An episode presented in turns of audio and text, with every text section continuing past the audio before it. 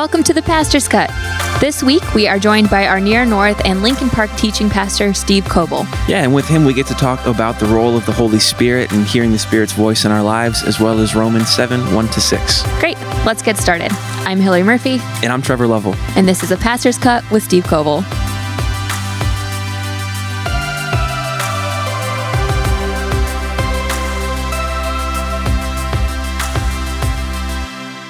Steve, good to have you with us today. Good to be here, man. Hi, Steve. Welcome. What is the best piece of spiritual advice you have ever received?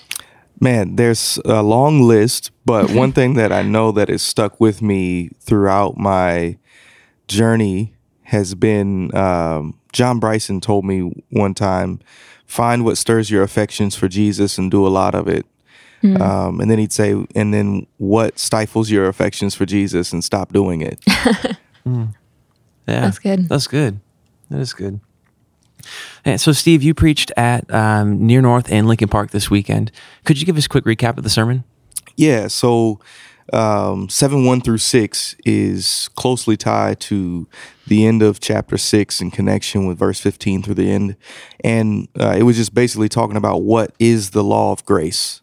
What does it mean to be under the law of grace or the law of the Spirit? So we talked a little bit about being dead to the law that God gave Moses in Exodus and how that law is like a marriage, almost like being married to someone who tells you that you don't add up, you don't, you're not doing well enough. Mm-hmm. And then Jesus supersedes that law through the law of grace, brings us in union with Him. Spirit of God dwells on the inside of us. And the purpose of receiving our union with Christ is that we might bear fruit for God. Verse, I believe that's verse 4 of chapter 7. Mm-hmm. And then sort of how do we live out what it means to bear fruit for God through our union with Jesus. Mm-hmm. So what got cut this week? So there wasn't anything significant that got like just cut out completely. There are probably some things that I would have liked to spend some more time elaborating on and talking more about. One of those things is, man, we could spend weeks and weeks talking about our union with Jesus. Mm-hmm. And Paul says that we've died to the law and we've been married to, or we belong to another. And there's a bunch of different phrases that come up all over the New Testament that has to do with our union with Jesus. But so often, because we don't talk enough about our union with Christ, and because we don't understand the work of the Holy Spirit or the primary role of the Holy Spirit in our lives, we miss out on what it really means to be united to Jesus. And so I explained in the sermon a little bit about how we think of the Holy Spirit or think about the Holy Spirit. And for some of us who grew up in more charismatic spaces where there was a lot of emphasis on the individual gifts that God gave through the Spirit or gives through the Spirit and things like speaking in tongues, we kind of switch the pendulum or swing the pendulum over to, God the Father, God the Son, and God the Holy Scriptures. And we don't talk much about the Holy Spirit's work. Yeah. And so if I could elaborate, it would be like just pressing into my soul, the work of the Holy Spirit to exalt the person and work of Jesus in my life.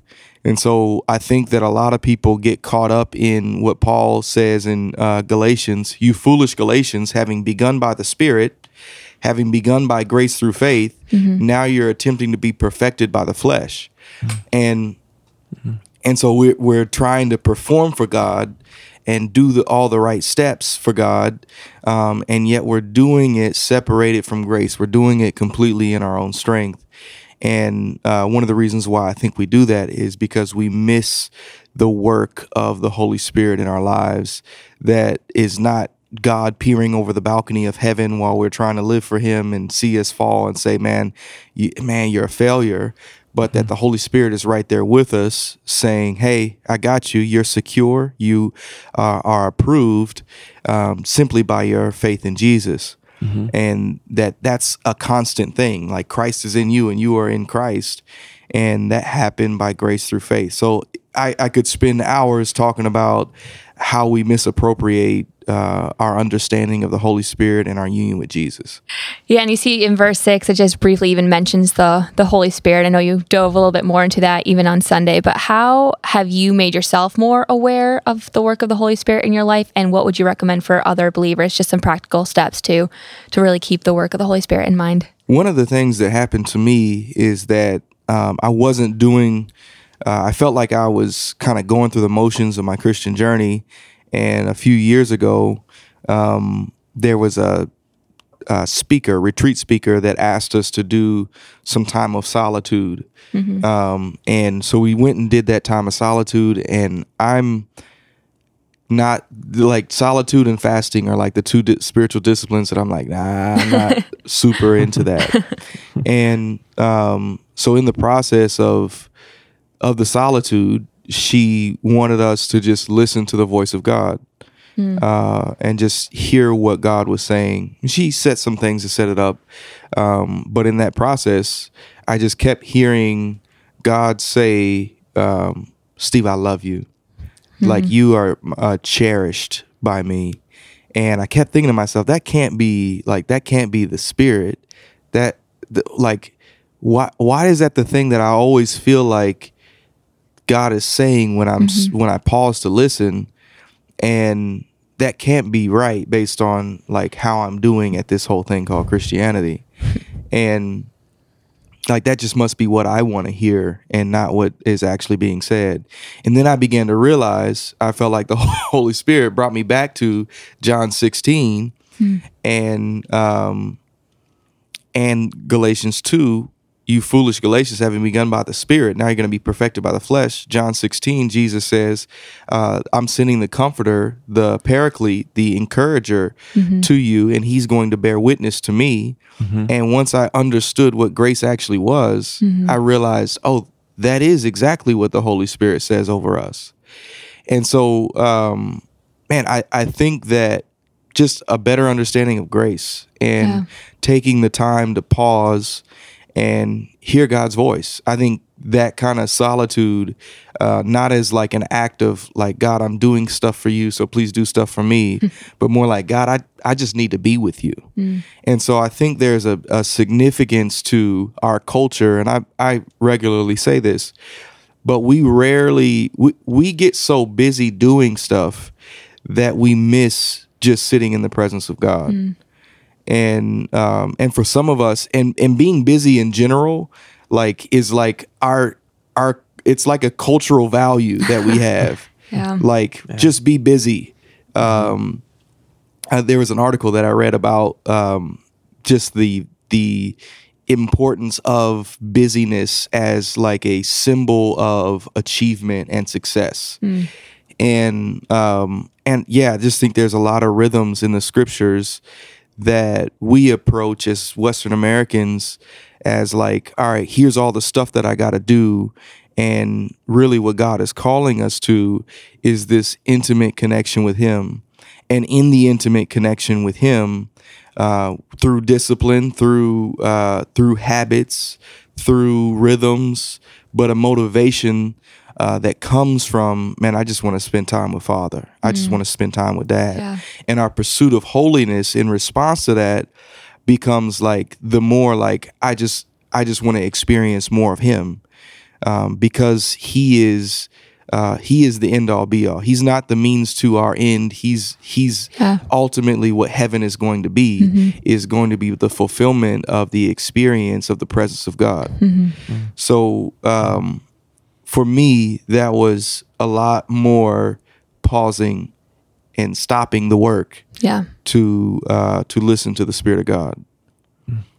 That's good. What else got cut? I would say that there's a space surrounding this idea of what happens when we're on our spiritual journey and our view of God shifts. Mm. So I talked about Joseph Jackson and in the process of us pursuing God and growing spiritually, we begin to see God as Joseph Jackson. Michael Jackson tells a story of when he was growing up, where he had his father would come home and he would push all the furniture in the living room to the corners of the living room, and then he would call his sons, the Jackson Five, into the living room and they would perform their dance routine. And if they missed any portion of their dance routine, their father would pull off his belt and whip his children. And so in response to that, like, it created, in one sense, the greatest performer this generation has ever seen. But in another sense, his father never had his heart. Mm-hmm. And the desire of God for us is that he has our hearts and our hands. But he gets our hands, the work of our hands, by getting our hearts. That's what he's interested in. Mm-hmm. And oftentimes we see God as this kind of Joseph Jackson who's waiting for us to mess up, and then we sin, and then he's, belt in hand, ready to give it to us. And so that then shifts our view away from hearing the voice of the Holy Spirit say, you're cherished, you're loved. And if we're too busy in trying to do all the work and keeping ourselves busy, we won't hear the voice of the Holy Spirit say that. We'll just get in this sort of treadmill that keeps going faster and faster, and we get more and more tired of trying to keep up with things. And the other error that I think happens is that on the other side of things is that God just becomes our means to an end, as I said a little earlier. So we pray for things, and our prayer requests really become a list of things that we covet that other people have. Mm. And we would never say that with our words. We would never articulate that. I think that's just the happenstance of how pervasive our sin nature is that even in our attempt to do spiritual things, sin can permeate what we're trying to do. And so we pray for things that really we intend to usurp the place of God in our lives.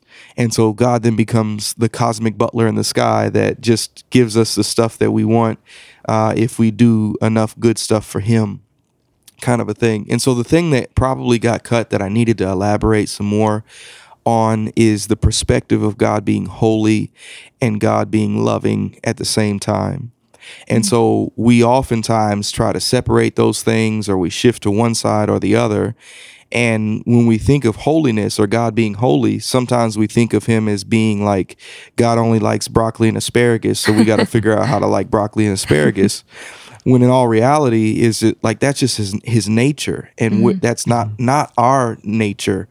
So when God comes down to the people of Israel in the book of Exodus, round about chapter 20, he comes down to Mount Sinai, and he's just set the people of Israel free, done some incredible miracles in order for that to happen.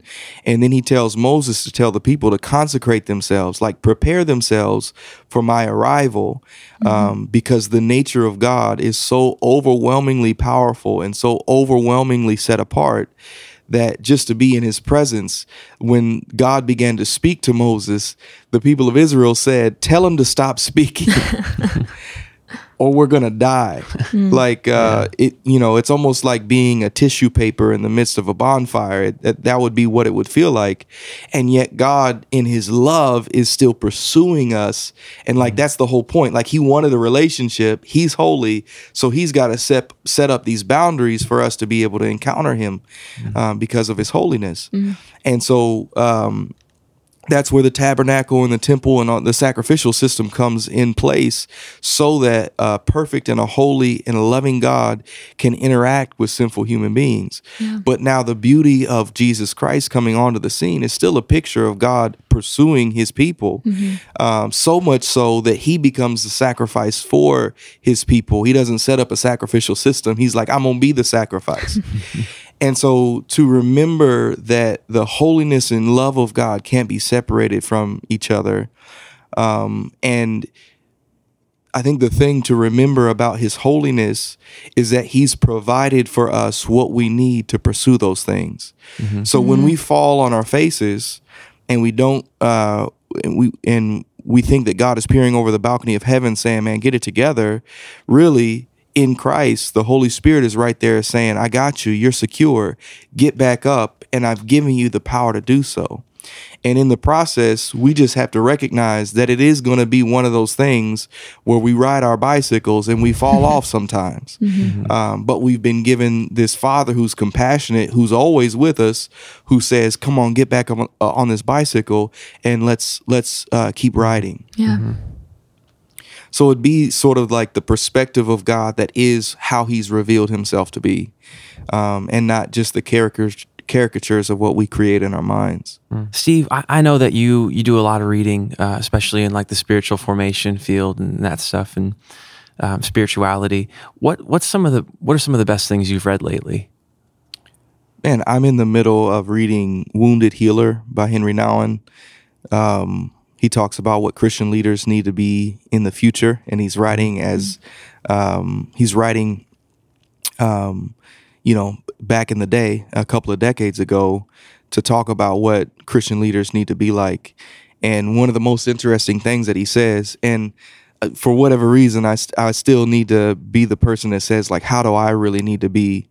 But he says that the next generation is going to be so introspective that we as Christian leaders need to be people who do introspection in such a way that we can figure out what all is actually going on in our hearts, and then communicate what's going on in our hearts to people so that they can identify, yeah, actually that stuff is going on in my heart. Mm. So there's a work of processing and vulnerability, that processing what's going on in your heart, and a level of vulnerability that people want to hear, so that they can experience what you're experiencing. So the day I think of information heavy sort of here's all the information about Christianity is not what people need. They need the information as long as it gets to how do I process what's going on in my soul.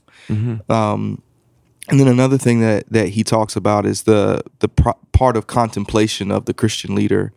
And I think because of how busy we are and the value of busyness, like for me as a Christian leader, I don't spend a lot of time thinking that my own personal contemplation is helpful to anybody. It's not actually work. When in all reality, as everybody else is working, there needs to be somebody who's looking at 30,000 foot level and just being able to perceive what all is happening and look to what God is trying to communicate. And so the role of contemplation. But I rarely think of contemplation as work. But as Christian leaders, it needs to be a space that we enter into and make sure that we identify as work, because we are evaluating what's happening in the world and how other people are evaluating their purpose and their identity and the things that they find valuable versus things that God finds valuable. And so that's been a really, really cool book for me. I've just been on a Henry Nouwen journey, so I'm reading The Inner Voice of Love, and that book was written while he was actually like in a psychological ward, I think, after he had lost a very, very close friend, and he was just processing the deep level of hurt and rejection that he had. And in the process of that, he wrote The Return of the Prodigal Son, which is his response to looking at Luke 15 and looking at the Rembrandt's painting of the prodigal son itself. So my mother passed away 3 months ago. There's a number of things that I'm trying to process in my own soul, that I'm trying to make sure that I do well and I don't compartmentalize and stuff down my emotions and the things that I'm feeling. And I want to be able to do that in a healthy way. And so, man, I just really feel like God has forced me into some of these spaces for the sake of other people. not really things that I would want to experience or things that I would want to naturally do. I don't think of myself as much as you said, Trev, but man, I know you think about spiritual formation. I don't try to. Uh-huh. That's not the first thing on my bucket list. It just happens to be the space that I feel like the Lord pressing me into. And so, that's just been in saying like, what's real? You know, what's the point of all this? Like, what is true spiritual fruit? Not just how can I be a good preacher? How can I sound eloquent? How can we have more people coming to this? But like, man, I really want to impart something to your soul. Yeah. That's just the desire of my heart. So, Steve, it's been great having you with us. Thanks, Steve. My pleasure, guys. Thanks for joining us this week on The Pastor's Cut. We hope you join us again next week as we dive further into Romans chapter 7.